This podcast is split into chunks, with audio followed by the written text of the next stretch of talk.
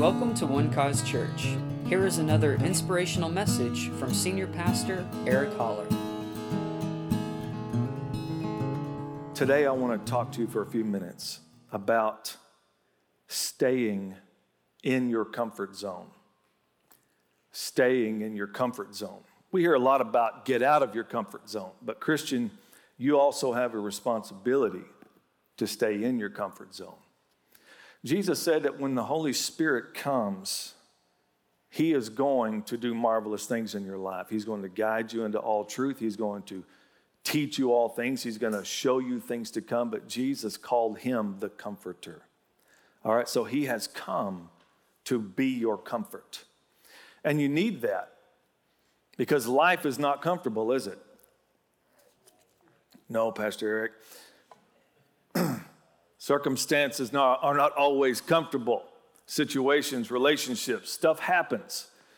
But there is a comfort zone that we all are, have been invited to by the Lord, and that is called His very presence, His abiding, dwelling presence in us.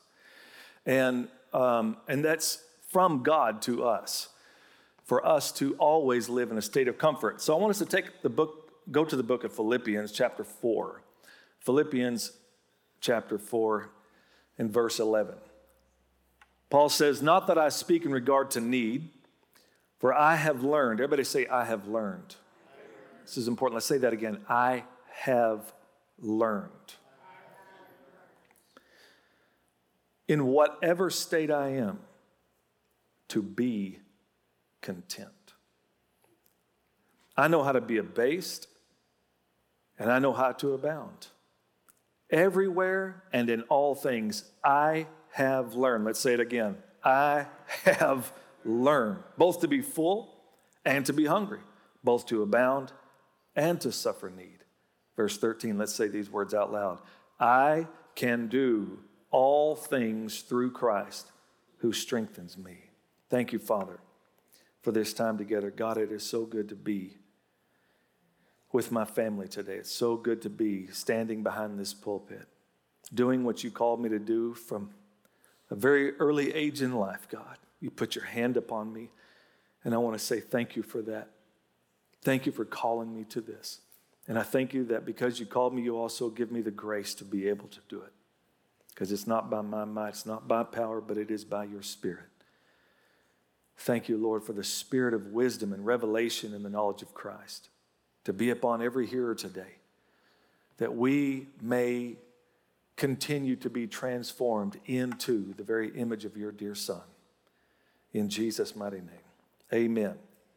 I want to I want us to look at the, the message translation of these few verses for just a moment. Sometimes it's good to go to the message and, and see this. I, I, I don't really call the message a translation of the Bible, it's more of a poetic expression of the scriptures. And I think really that's what it was uh, meant to be. Uh, but look, look at the way that Eugene Peterson writes this out. It's really beautiful. I'm glad in God, far happier than you would ever guess. Happy that you're again showing such concern for me. Not that you ever quit praying and thinking, oh, no, no, no, verse 11. Oh, you just had no chance to show it. Actually, I don't have a sense of needing anything personally. I've learned by now to be quite content, whatever my circumstances. I'm just as happy with little as with much, with much as with little. I found the recipe for being happy, whether full or hungry, hands full or hands empty. Whatever I have, wherever I am, I can make it through anything in the one who makes me who I am. I don't mean that your help didn't mean a lot to me. It did. It was a beautiful thing that you came alongside me in my troubles.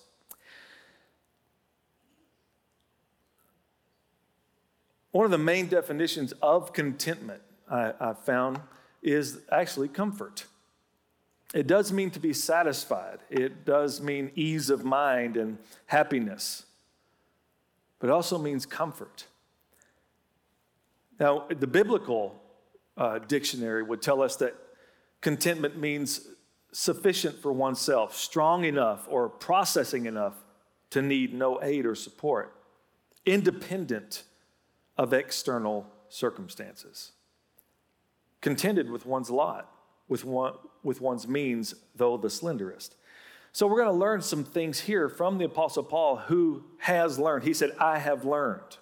I have learned through all of my experiences, through the good times, the bad times, through the lean times, through the, through the abundant times. I have learned this key thing to be content, to stay in this comfort zone no matter what, because my comfort does not come from external means. And here's the secret I can do all things through Christ. You got to get a right perception, right understanding. It's what this is about in order to stay in your comfort zone. You also need to understand that you have to have a regular practice, a regular practice of contentment. And then also, we see a real power here, too. I can do all things through Christ. So let's, let's look at verse 11. He says, I have learned in whatever state. So Paul has, is saying, I learned how to be content. I learned it. The primary way um, in learning to be content really comes through hardships. You don't have to learn to be content when everything's good, right? I mean, that in and of itself is contentment, but, but it's when stuff goes south, you know, when the lights go out, when you experience some loss or tragedy in your life, lack, relationship goes south, then what? You got to learn contentment in those times. You got to learn what it means to still be comforted in less than comforting circumstances. Paul's saying, I've learned that true commitment can't be realized as long as I'm depending on things going a certain way. It starts, true con- contentment starts. Let me say this to you today. True con- contentment starts with knowing that you are not alone. True contentment starts with knowing that you are not alone. Two factors to that. One is that God is with you. All right? Everybody else might have run off, but God didn't. He said, I'll never do that. I'll never leave you. I'll never forsake you. So you have to remember that. All right? If you're truly going to stay content, you have to know you're not alone ever. You may feel alone, but you're not. Hmm? And number two is that you're not the only one with problems. You're not alone in your troubles. We live in a world that is abounding with tribulation. It's abounding with problems. It's abounding with offenses. It's abounding with issues. It's abounding. It's abounding. It's about. It seems like it's the only thing that this world knows how to produce is trouble and trouble. Jesus said, "In the world you will have trouble," so that you don't isolate yourself because that's an easy thing to do. Once you crawl into your head and start walking around there, just you and you, you're going to self-destruct real quick. You're going to start going off the rails. So you have to remember, keep things in the right perspective. Wait a second, yeah, i have got troubles in my life, and sometimes it's good. It's good to also recount the troubles that you don't have. Hmm? There's a good chance that you know somebody that has more problems than you. Huh? Or they're, or, or they're facing bigger issues, bigger, not to take away from yours, all I'm saying is you got to keep things in perspective. Really, you're not alone. Because when you, if you accept that you're the exception to the rule, nobody understands. Uh, shut up. Yes, they do. You act like you're the only one that's got problems? Huh? But you can self implode. And you have to remember God is with you, and you're not the only one. So, this, this is what's important. This is why it's so good to be in the house of God. Because we got people with problems coming in to one place, united in praise. It's a glorious thing. You could be doing something else with what's coming out of your mouth, but you came here to give glory to God, even in your troubles, even in your hardship. Because this is the place where we remember again God is on my side and God is good and He is worthy to be praised. Jesus said it like this in Matthew 11 29 Take my yoke upon you and learn from me. And here's what he's going to listen to what he says here. Right after he says, Learn from me, he says, I am gentle and lowly in heart. So, what Jesus is saying is, I'm going to teach you to live from the heart. I'm going to teach you to live from the inside out. I am gentle and lowly in heart, and you will find rest for your souls. When you understand that it's an internal thing, not an external thing. Hmm? I'm content, come rain or shine, good or bad, up or down. Huh? When you're, when, when you're content, you, you view situations in life in a whole different way. A right perception is so important, especially when facing life's challenges.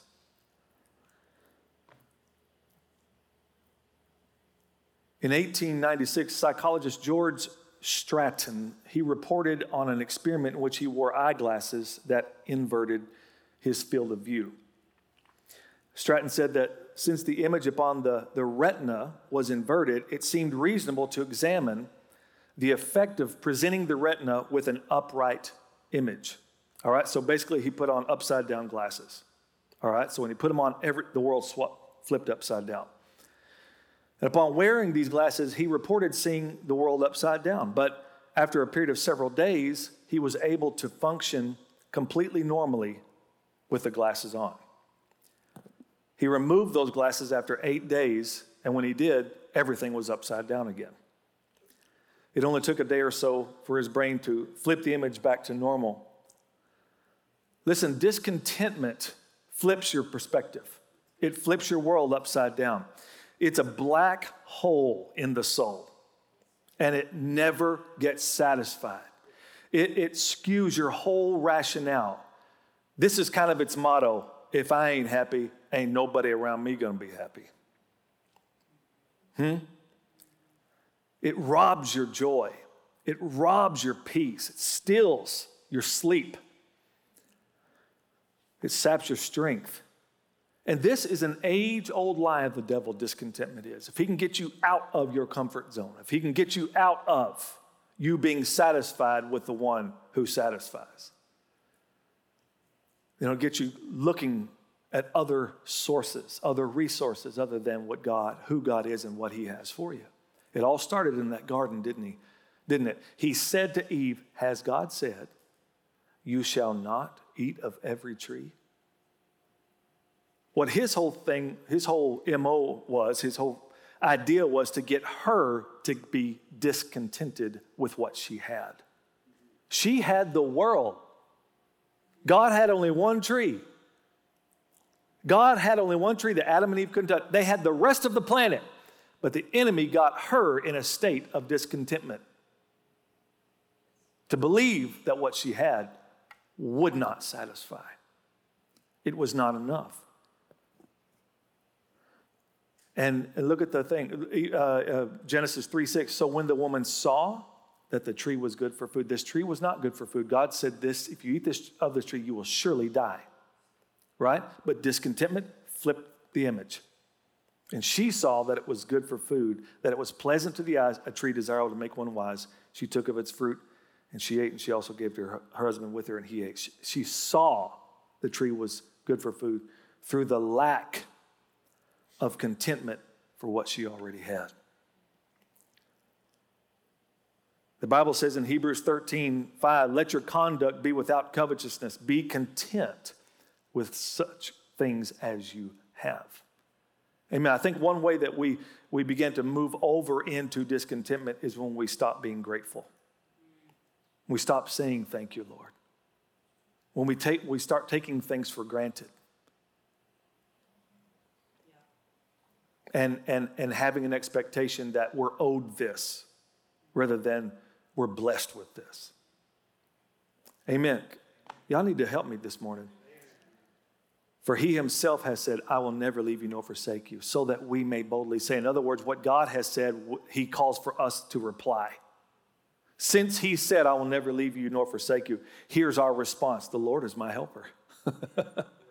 I will not fear. What can man do to me? What can circumstances do? The Lord is my helper. Amen. This situation that you, you know I'm in right now, it may warrant me to freak out or to lose control or to worry or pace the floor or to overreact or act stupid. But remember, got to have the right perception, the right understanding, the right knowledge. And God offers this wisdom to us. He offers the right perception. That is, that we live as a spirit. We live in this body, but we don't live of the body. We live by the Spirit of God. And we are content and we are comforted in every situation.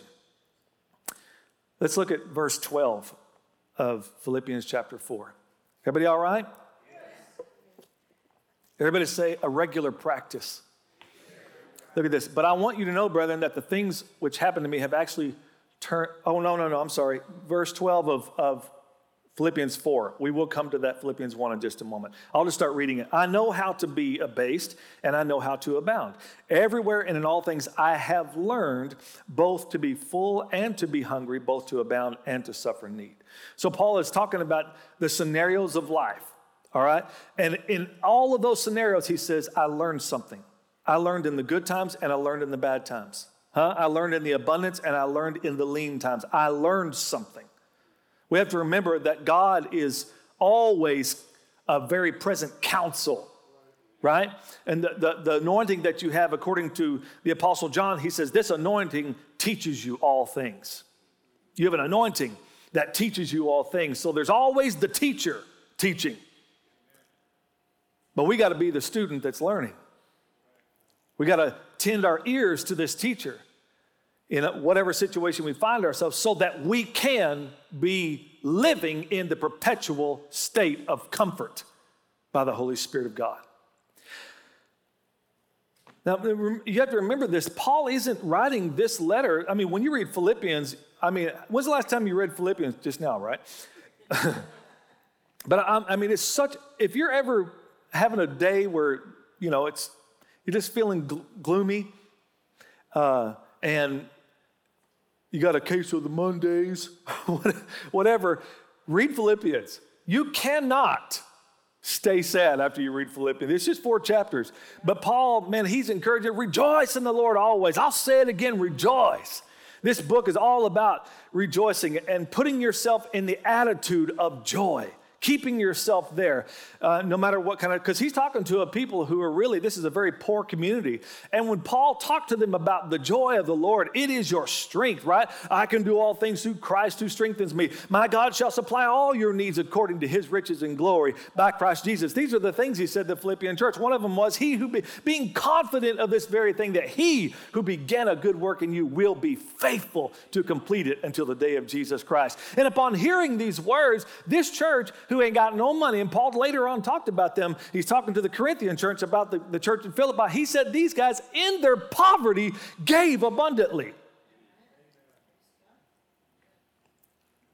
Because he came to help collect money for the poor in Jerusalem. So he took from the poor to give to the poor. But they were happy to do it because they grabbed a hold of this message, they grabbed a hold of this word that joy doesn't come in possessions. Joy comes in the person of the Lord Jesus Christ. I can rejoice every day of my life. And don't forget, the man who's writing this to the Philippian church is in a prison when he's writing these words. He's not on a beach somewhere. He hasn't just hiked Mount Kilimanjaro and is sit, inspired to write down and sit uh, and write about his great accomplishments. No, he's in a dank, dark dungeon of a prison writing these encouraging words. There's something for us to learn from this man who has learned from life. There's something to learn from this man who's sitting in prison and acts like he's on top of the world.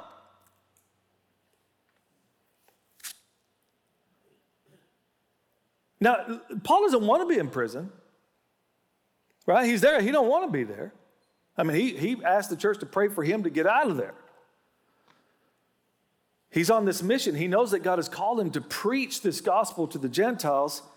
So, how can he effectively do it sitting in jail? But with this attitude and this determination that he had on being content, whatever state I am, I will be content. He finds an opportunity here.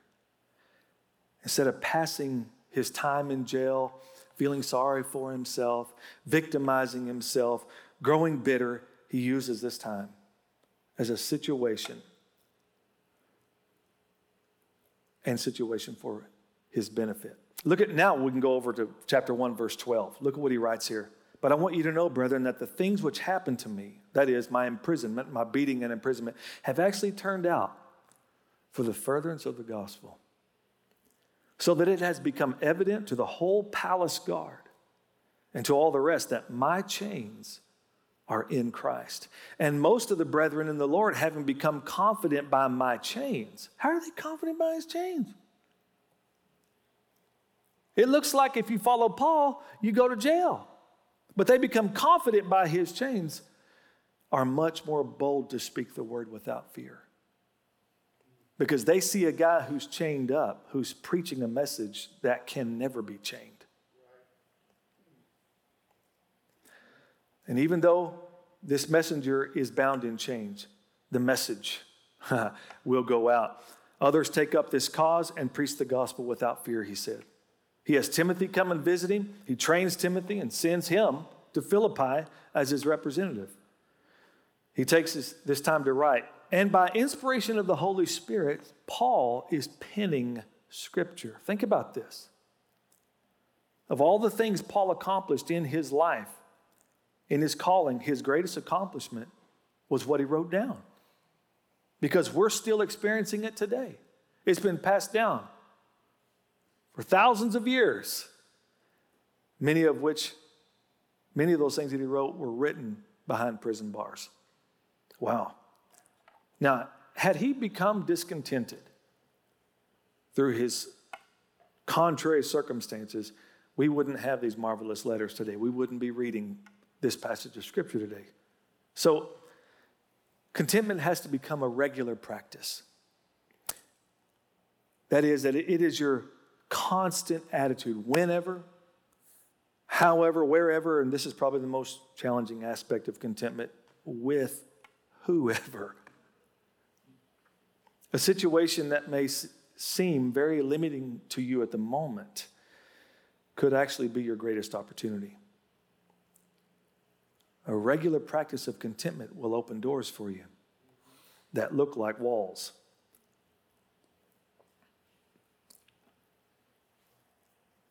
Back when the, uh, the telegraph, imagine this, was the fastest means of long distance communication. Anybody know Morse code in here?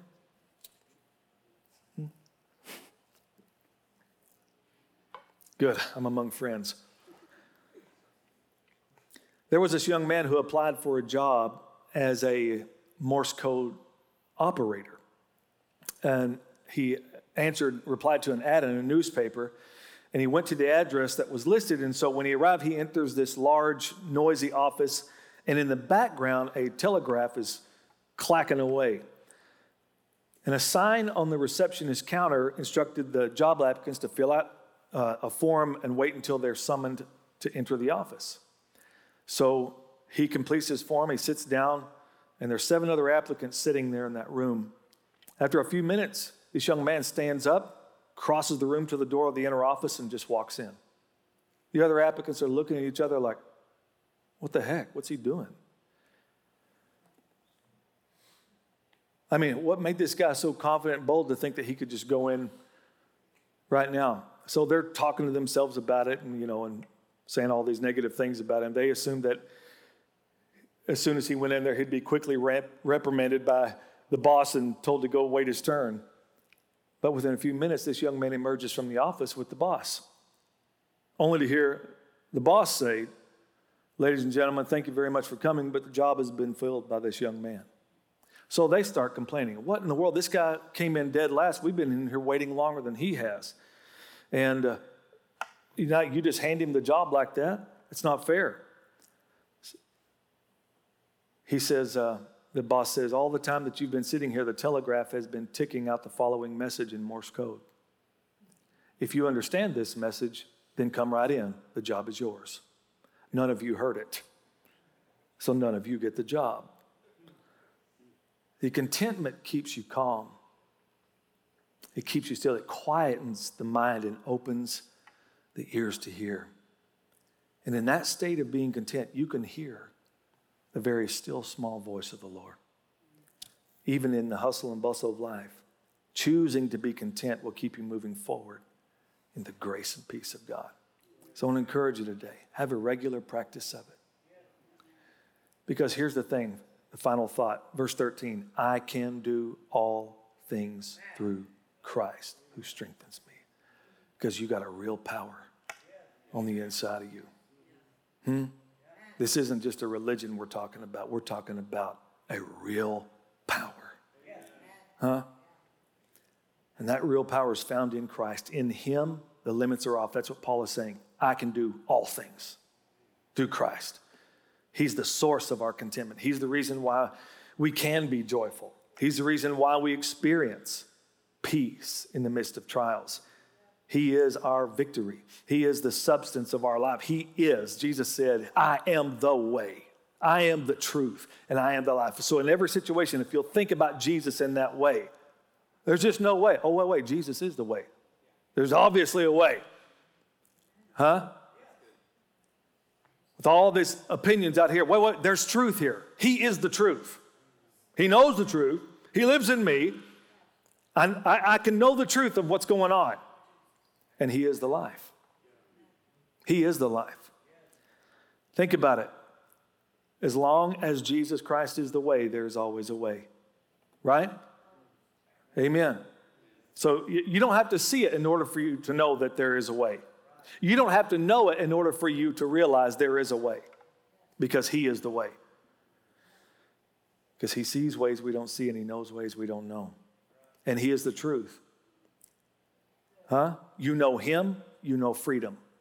Jesus said, He whom the Son sets free is free indeed. You shall know the truth, and the truth shall make you free. So to know Him is to know truth. To know truth is to be free. Hmm? To be free is to be liberated from bondage. And He's the life. He is the life. What kind of life is it? He's everlasting life. He is God's gift of everlasting life to us. He's the only one that can give eternal life. And He freely does to those who believe on Him. And this is why Paul said, I've been crucified with Christ. Nevertheless, I live. Yet not I, but Christ lives in me. And the life that I now live in this flesh, I live by faith in the Son of God who loved me and gave himself for me. I found real life when I found him. Hmm? And he's my teacher, and I'm learning from him because he's gentle and he's lowly in heart. I'm learning to live from the inside out and to stay in my comfort zone and to not be moved by my circumstances, to not be moved when the ground starts shifting under me. A right perception. God has learning for us, He has something to teach us. Get the right perception. Also, have a right, a regular practice, I, should say. Think about it. Stay aware of your situation, not, not just your surrounding, but, but who you are and most importantly, whose you are. Hmm? I'll never leave you, I'll never forsake you. And a real power, because with God, all things are possible. Father, thank you. Thank you, Lord, for your wonderful word. Thank you, Lord, today. We take this moment to say thank you. Even though we may be facing, Lord, you know what needs are here today. You know what's going on in the hearts and minds of your children, what's happening in, in their lives. And you invite them today, come to you. Come to me, he says, all you who are weighed down with life's burdens, come to me. You who are weary, I will give you rest. Take my yoke. When he's saying, Take my yoke, what Jesus is saying, I offer you a partnership. When the oxen plowed together, they were both tied to a yoke together and God in stride with one another. He says, Take my yoke. In other words, let me teach you something. Come alongside me, and I'm going to show you a better way.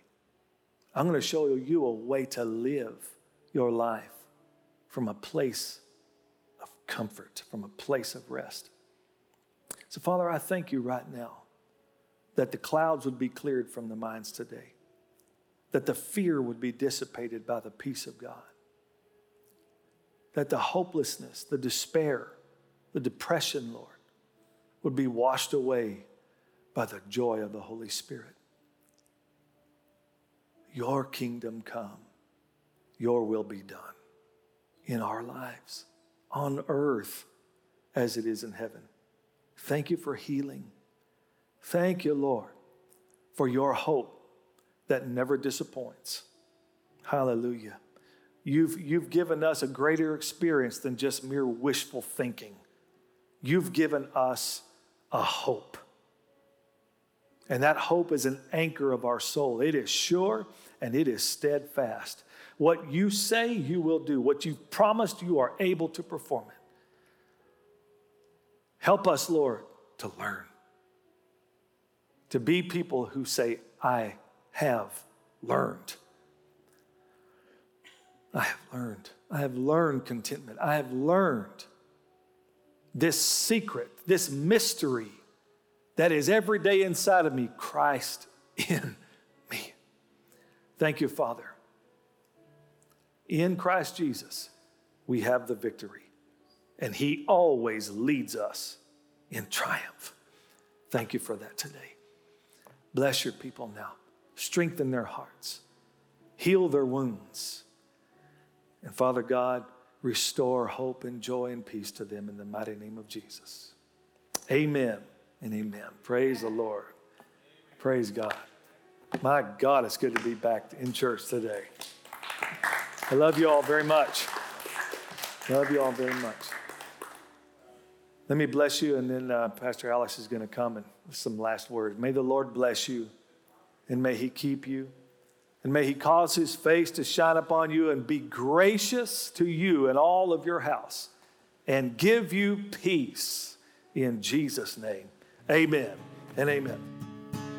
Thank you for listening, and we hope you enjoyed the message. For more information about One Cause Church, please visit us online at onecausechurch.com.